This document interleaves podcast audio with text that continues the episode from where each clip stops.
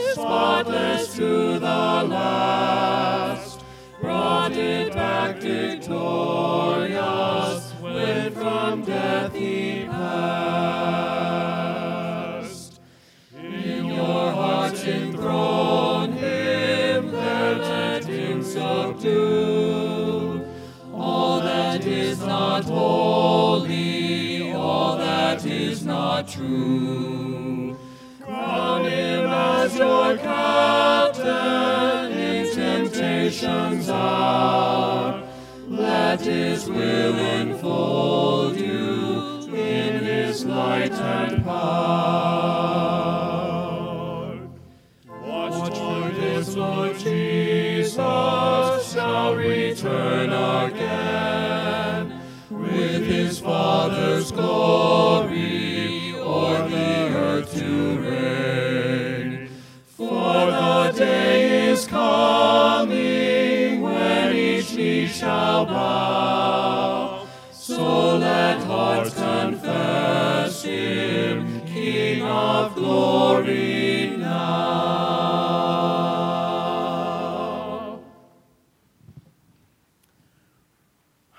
come this morning on this Epiphany Sunday longing for your light. We come, leery, we come weary and tired from a long and difficult journey as the Magi once did. We come to bring our best and lay it at your feet. We come to worship you who became flesh and dwelled among us.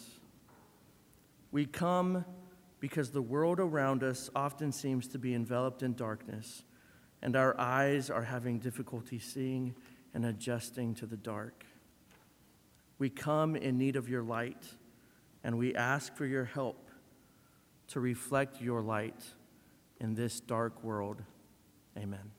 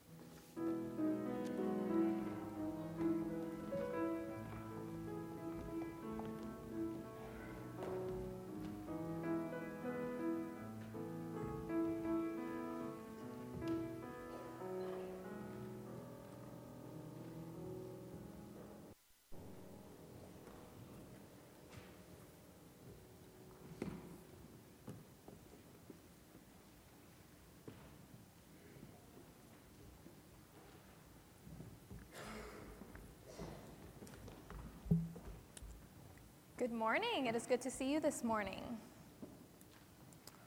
We are all afraid sometimes. Maybe we see something on the news that makes us afraid. Or maybe we see a scary movie with our friends that we can't stop thinking about. Or maybe we have to go to the doctor and we're scared. What are some times when you might be afraid? Getting shots. Getting shots. Mm-hmm. Mm-hmm. Having surgery. Mm-hmm. Chances of tornadoes. Mm-hmm. When there's a tornado or bad weather. When someone in my family is very sick. When someone in our family is sick. Mm-hmm. You're right, these are times when anyone would be afraid. And when we're afraid, we can know that God is with us. Have you ever experienced a time when you knew that God was with you and you didn't have to be afraid?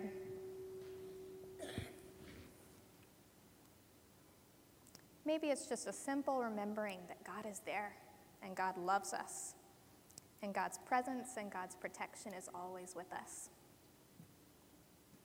God is always, always with us, and because God is with us, it doesn't mean that we won't be afraid, but it means that God is there with us in the scary times. And we can know and trust that God is with us. Let's pray together. Dear Lord Jesus, thank you so much for being with us.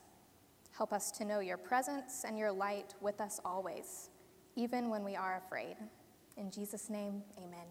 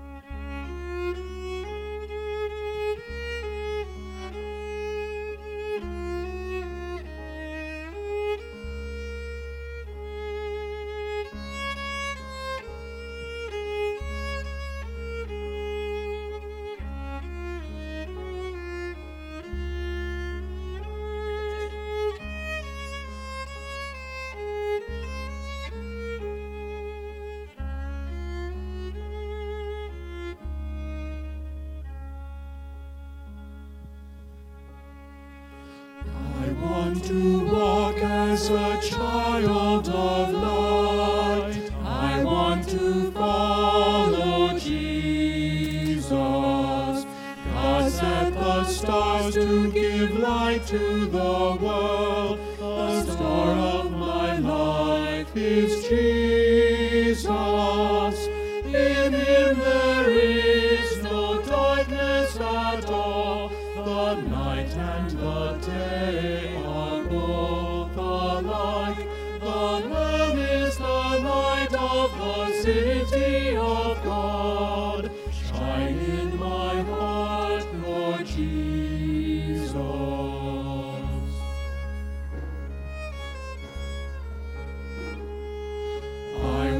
to see the brightness of God. I want to look at Jesus. Clear Sun of righteousness, shine on my path and show me the way to the Father. In him there is no darkness at all. The night and the day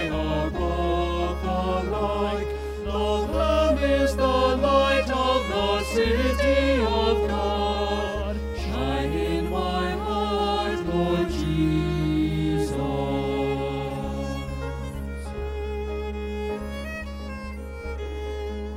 I'm looking for the coming of Christ. I want to be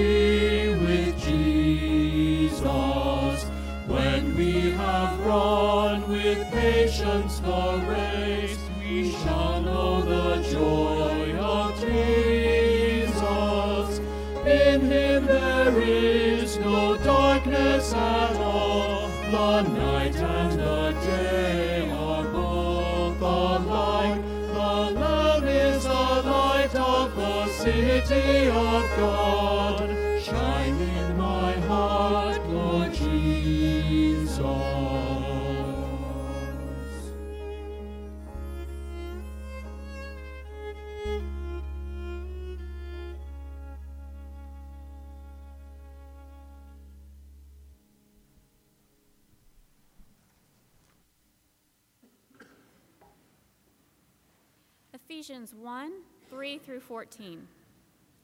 Blessed be the God and Father of our Lord Jesus Christ, who has blessed us in Christ with every spiritual blessing in the heavenly places, just as he chose us in Christ before the foundation of the world to be holy and blameless before him in love.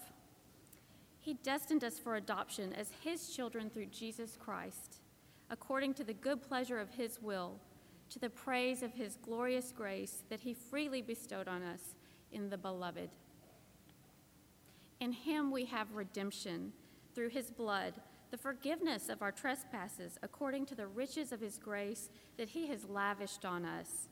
With all wisdom and insight, he has made known to us the mystery of his will, according to his good pleasure that he set forth in Christ as a plan for the fullness in time to gather up all things in him, things in heaven and things on earth.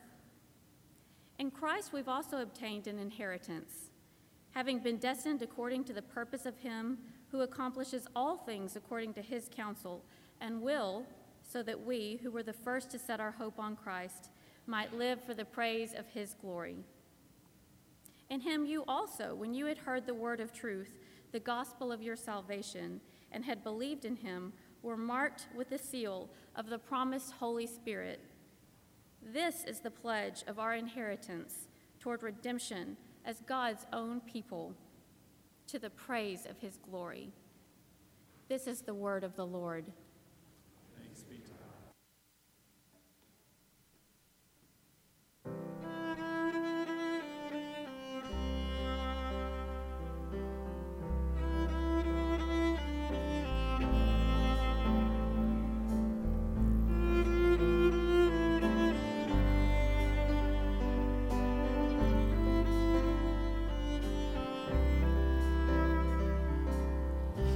Am not skilled to understand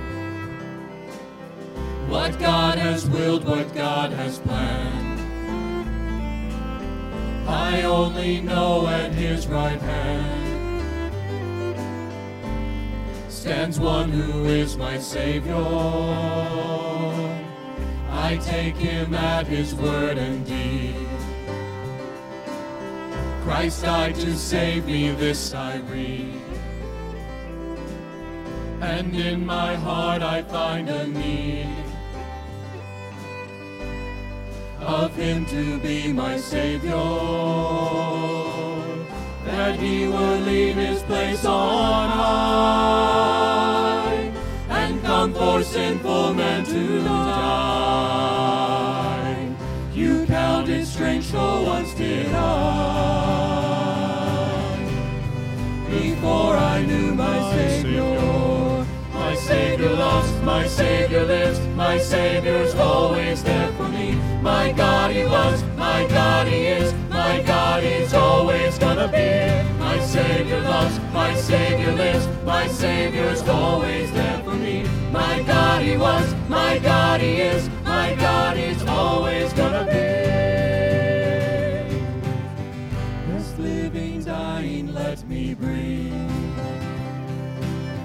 My strength, my solace from this dream. That he who lives to be my king once died to be my savior. That he would leave his place on high and come for sinful men to die found in strength, so once did I. Before I knew my Savior, my Savior loves, my Savior lives, my Savior's always there for me. My God, He was, my God, He is, my God, He's always gonna be. My Savior loves, my Savior lives, my Savior's always there for me. My God, He was, my God, He is, my God is always gonna be.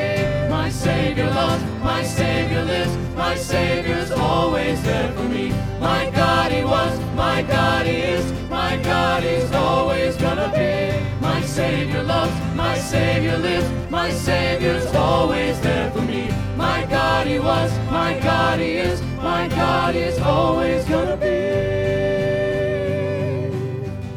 I am not skilled to understand what God has willed, what God has planned. I only know at His right hand stands one who is my Savior.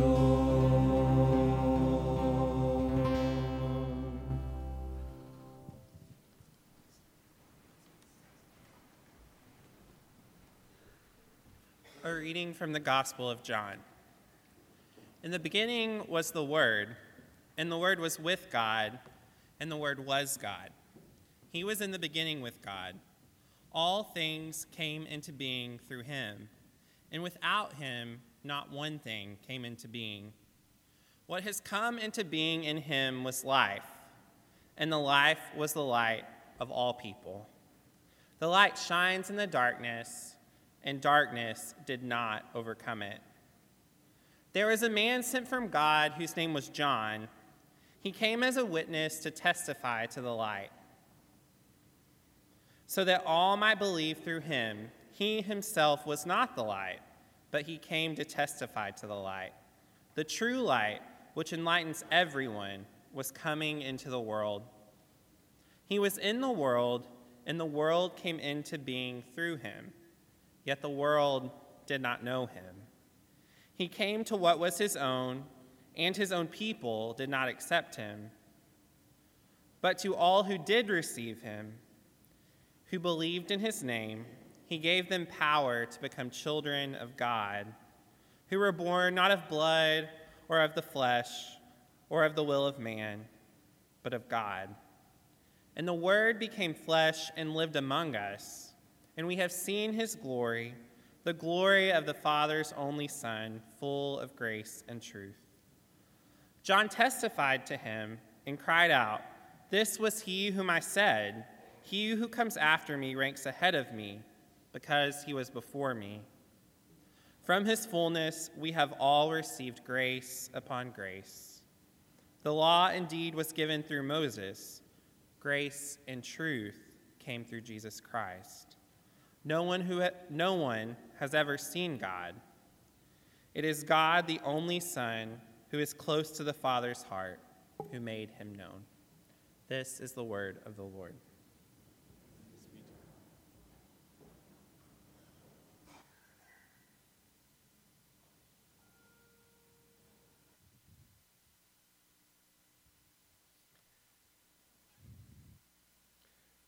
Oh God, with this good confession ringing in our ears, we pray that it might sink deeply into our hearts here for a moment, evermore and evermore, ever deeper and ever deeper. Let us here for a moment beyond distractions rest in the reality that we're loved and forgiven. We know day to day how limited we are. We know week by week and year by year that we carry so much of what the world is.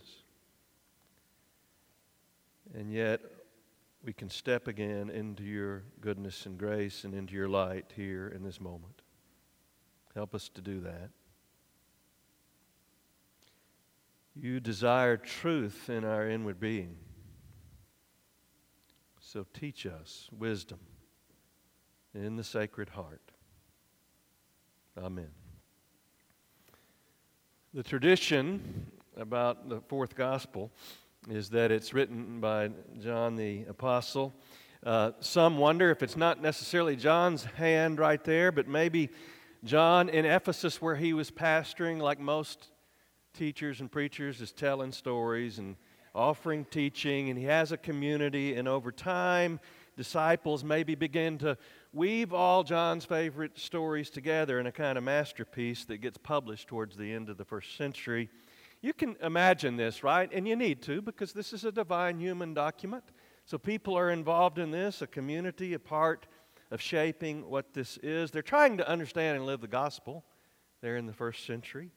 So they have this apostolic material, and year in and year out, they're handling that. And, and maybe you can picture all of these sacred stories beginning to find a kind of inspired order as they go through the year. And this order becomes formational for them and, and maybe transformational and begins to help them see in a kind of visionary way, which is where John seemed to always live, right? Way up here. Does anybody know what the symbol for John's gospel is? If you're in a church looking at stained glass anywhere in the world, you might see it. Does anyone know? It's the eagle. That's when you see the eagle, it's referring to John's gospel because that's where John wants to take us, this visionary way of understanding what God was doing during the incarnation. So you can see these stories, right, congealing into this inspired order. But then someone eventually, when they put pen to papyrus, had to write a prologue. And maybe it was John or John's scribe or one of his disciples or another pastor that follows him or maybe a poet. They come along and they write this beautiful prologue. A friend of mine along the way decided it was uh, better maybe even to call it an overture. And I really like that. You know what an overture is, right? You, you know what's coming when you've had an overture. It, uh, it's a, a, kind of a beginning point, right? An invitation for everybody to engage. And that's the way it is when we go to a, one of those old musicals, right? One of the ones you did in high school, right? The band starts, the, or, the orchestra plays the overture. And if you've gone to see Oklahoma, you're going to hear what? Somebody just holler one out. Oh, what a beautiful morning, right? What else? Uh, there you go. Friends with a story on top, and everything's up to date in Kansas City. And, and then you, you go the next year, or your high school does Sound of Music, right? What are you going to hear then? Yeah, the hills are alive. How do you solve a problem like Maria? I am 16, Edelweiss.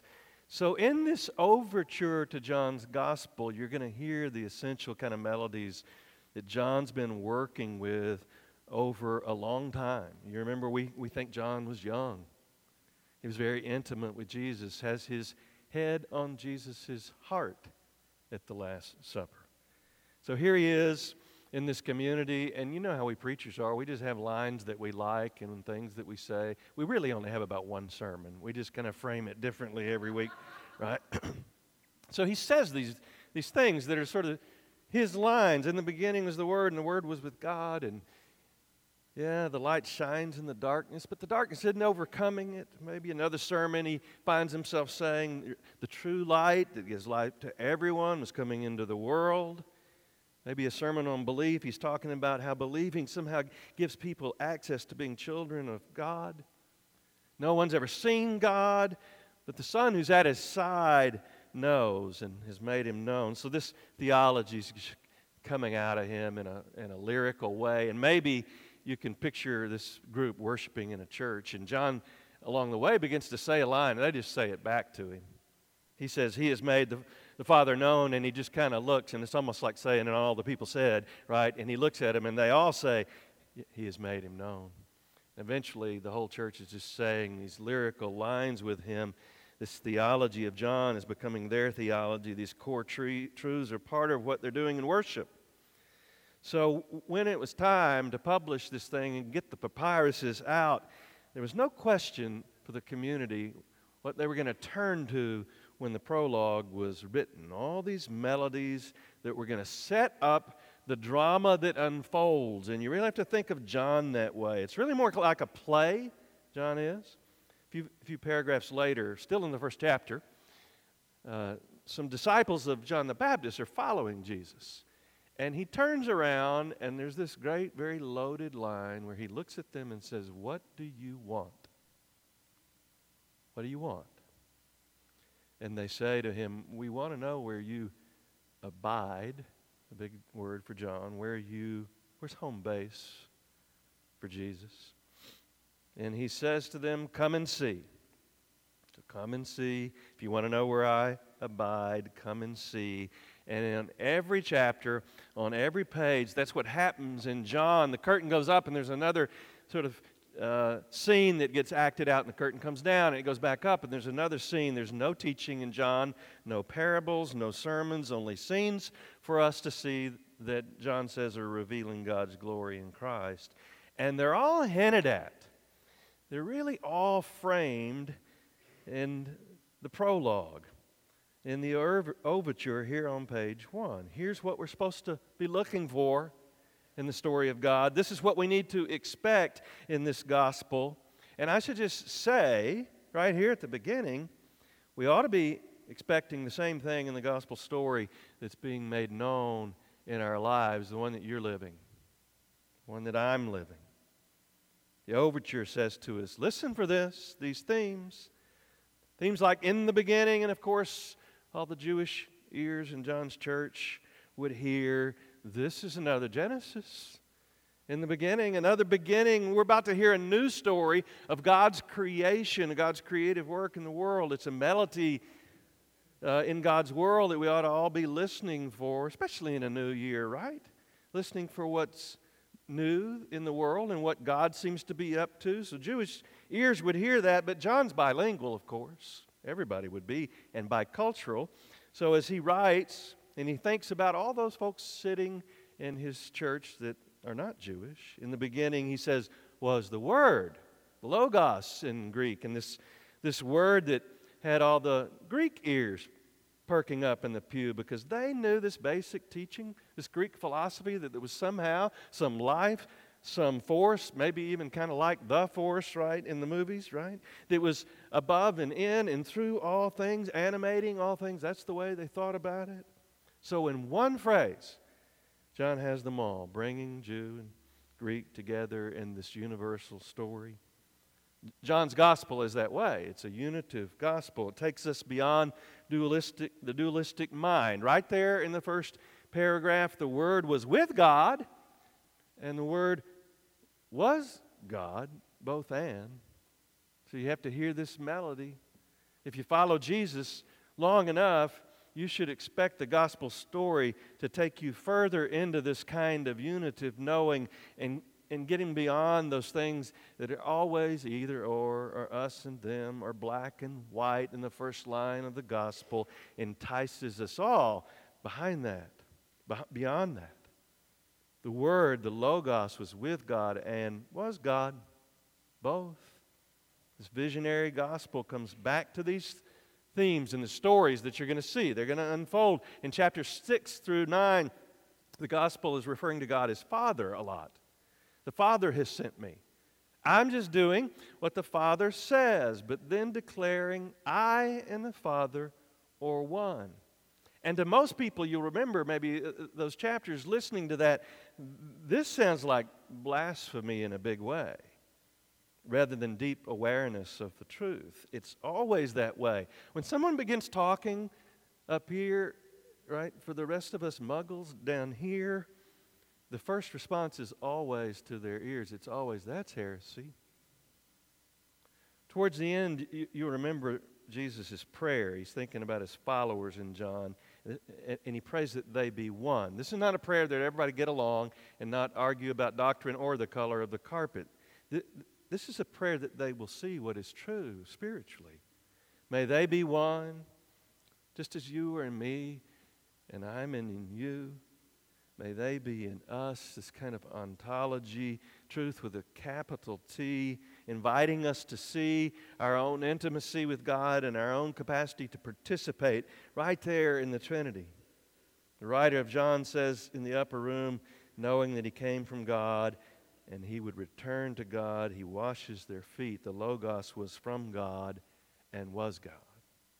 And the Logos, the Word, became flesh, the overture says, and dwelt among us. It's another one of those big ideas, a big word, certainly a great Jewish concept.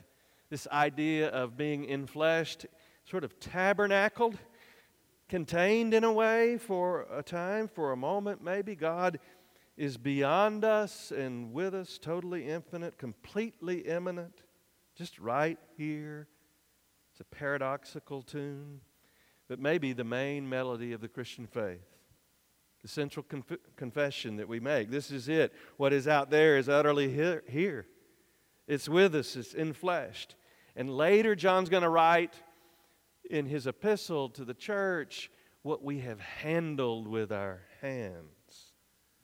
God shows up in the flesh is this essential melody that you listen for in his book, right? The, the, stories that follow the prologue, Jesus is always doing these very earthy kind of things, these very human things. Goes to a wedding, tears up the temple, sits at a well and drinks the water. He eats the bread and gives the bread. He spits on the ground and makes some mud, healing mud. He weeps at a friend's grave. He washes dirty, dusty feet in the upper room. And after the resurrection, he breathes on them. That's Pentecost in John. It's bodily. He tells Thomas, Put your hand inside here. Come on, right here. Put it right here. And then he has breakfast. I'm thinking fish tacos on the Sea of Galilee. The Logos, the agent of all creation, the Lord of all creation, is eating fish tacos on the beach in the last scene. That's where we look. That's the melody we're listening for in this gospel drama, the stuff of our lives. You have to, for the sake of your soul, you have to begin to see this God who made you and the one who is saving you in what is earthy in your life and what's real and dusty and frail and vulnerable. That's what you need to be listening for. The light, the prologue continues, enlightens everyone. John's pretty clear from the beginning about this light that it's everywhere, in everyone. It is in everyone. So the next time you're in a conversation with someone who believes that God is not in a non Christian, you need to point them to John's prologue. And you can tell them that they're not being biblical. And you can say that they're a heretic, and you're quoting the Baylor chaplain on that, and we'll hope I don't get fired or something. But you, you've got John's gospel on your side here. If we're familiar with the melodies in the gospel, we're never going to be surprised where God shows up. We're never going to be surprised that someone may be very godly who believes different than we do about God. John, in fact, is inviting us to listen for and look for that very thing. It is everywhere, it's in everything and everyone. God is universal. It's a Johannine melody. The light's in everyone, and it's enlightening everyone, and it comes into the world in Christ Jesus, and it's shining in the darkness, and you get this other riff on this particular melody here. From the beginning, right there in chapter 3, Nicodemus comes to Jesus when? In the night. And then at the end of the story, the women in the tomb in John's gospel show up it's not this way in the other Gospels. They show up at the tomb in John's Gospels, and it's still what? Dark. There's the melody light and dark. On three occasions, he says to them, If you'll follow me, you'll be walking in the light. Three times. Follow me, you'll be in the light. The Logos is the light, and the light is shining in the darkness, and the darkness is not going to overcome it. And don't we need to hear that in these days? Don't we need to remember it every morning when we face what's challenging to us? Listen for it. Listen for that tune. Darkness isn't going to overcome the light in your life. On these melodies go. It's, it's sort of a Johannine mashup. There's a belief melody in John, pretty, pretty significant. And 20 years, 20 centuries later, we really mishear this melody so often because we make it primarily about propositions and something cognitive. And it's not that those propositions and doctrines and things are irrelevant or not important. It's just that the word belief is much bigger than that. It really, faith is bigger than that in the first century. That word is one of those full words that's describing what's right at the heart of you. What's, what's your core? What animates you? Where are you trusting? In what? Where do you lean and leap? We get this wrong a lot. John 3:16, uh, whosoever believes leaps and leans into Christ will not perish, won't live in death, but will have everlasting life, will know the fullness of life. We mishear this tune.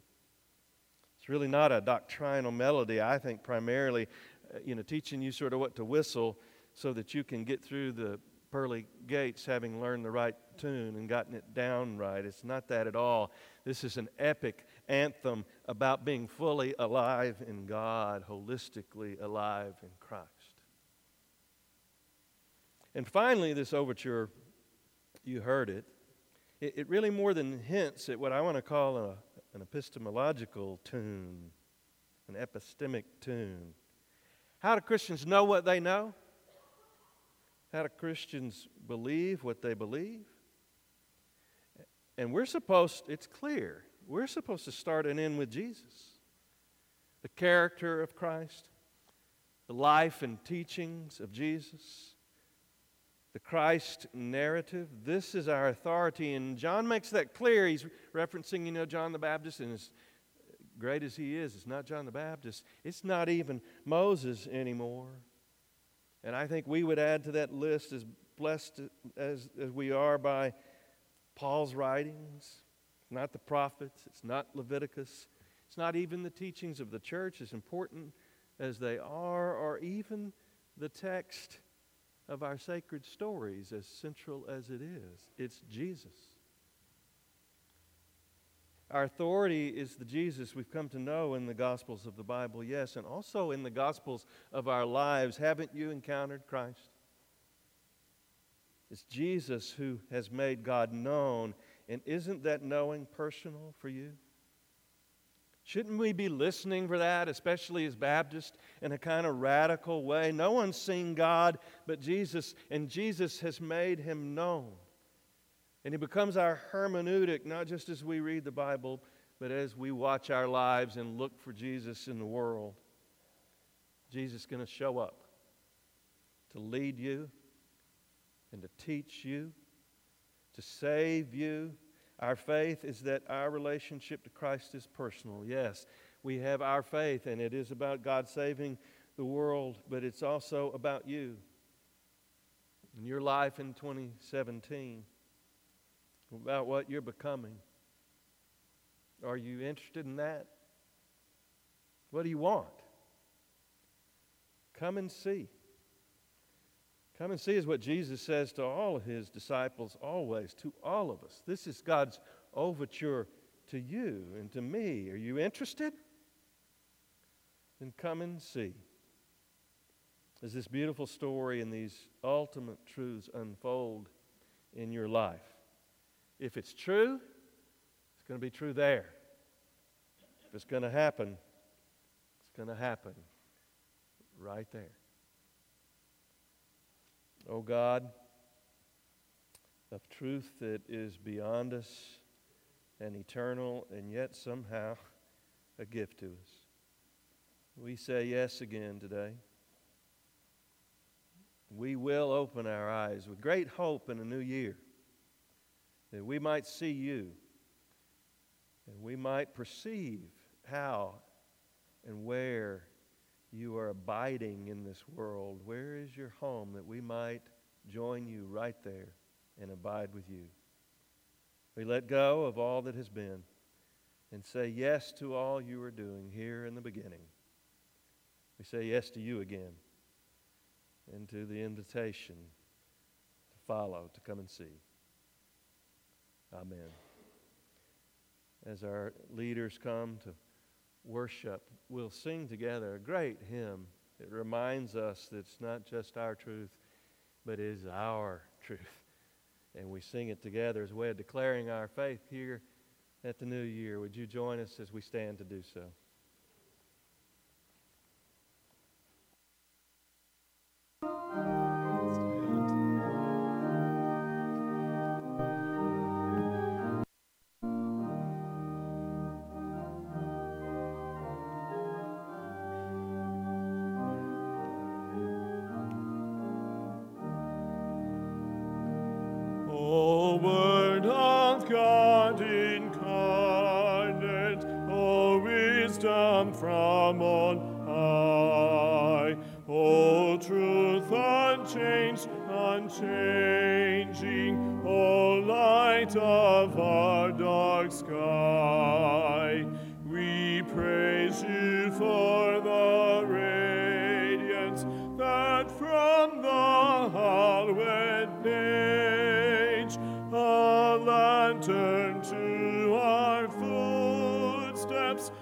On from age to age.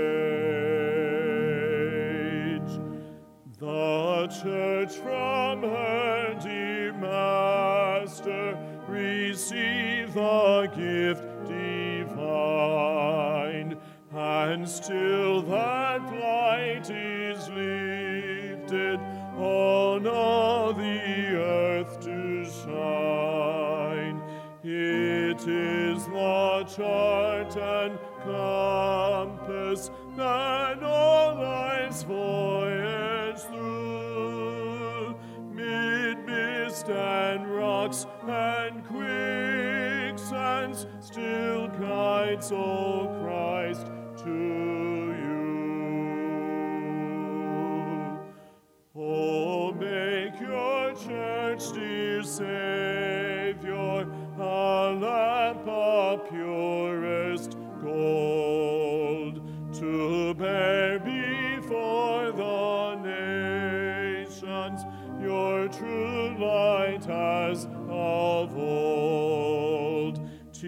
Teach us your wandering pilgrims by this our path to grace, till clouds and darkness ended, we see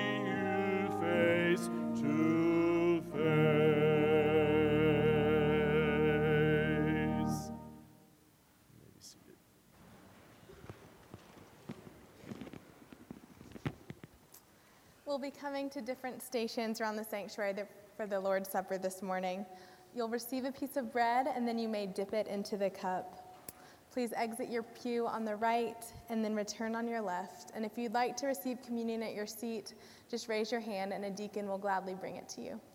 Children who have not yet made a profession of faith in Jesus Christ are invited to come to the front here to receive a blessing. O holy God, through the seasons of our lives, we struggle to know you. We wrestle with questions and doubts and what it means to be faithful, to lose our lives in order to save them, and to take up our crosses and follow you. We try to hold fast to all that is good and true, but even so we sin, and we are not faithful to our best selves. We long to know your saving presence with us, especially when life challenges us to be courageous and to be wise. Like Jesus' disciples, after he had gone from him, we look for the signs of your love and of your strength, signs of life's deep meaning and goodness. In our faith, we find those signs, especially when we remember how, on the night Jesus was betrayed and the night before he died, Jesus took bread. He gave thanks, he broke it, and he gave it to his disciples. He said to them, This is my body that is for you. Do this in remembrance of me. In the same way, he also took the cup after supper, saying, This is the cup of the new covenant in my blood. Do this as often as you drink it, in remembrance of me. For as you eat this bread and drink this cup, you proclaim the Lord's death until he comes. May these gifts of bread and juice be signs and substance for us of your presence with us and throughout creation. May they strengthen us to live with power and compassion in the assurance of your ultimate blessing. Amen. Please come to the table.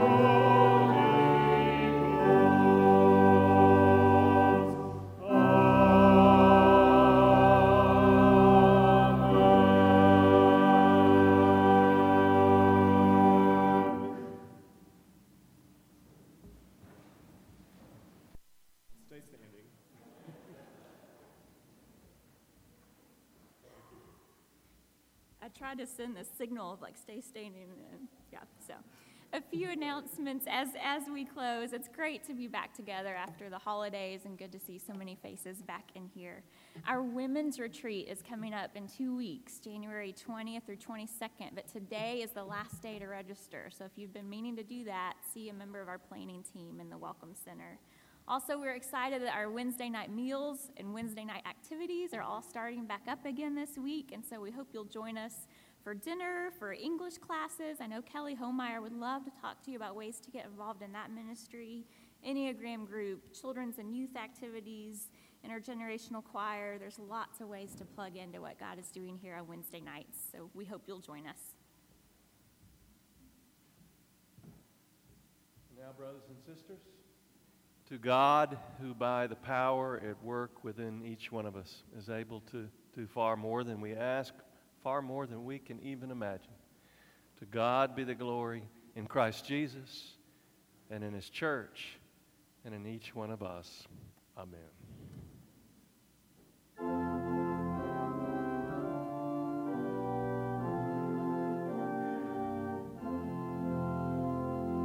Watch for this Lord Jesus shall return again with his Father's glory o'er the earth to reign. For the day is coming when each knee shall bow. So let hearts confess him, King of glory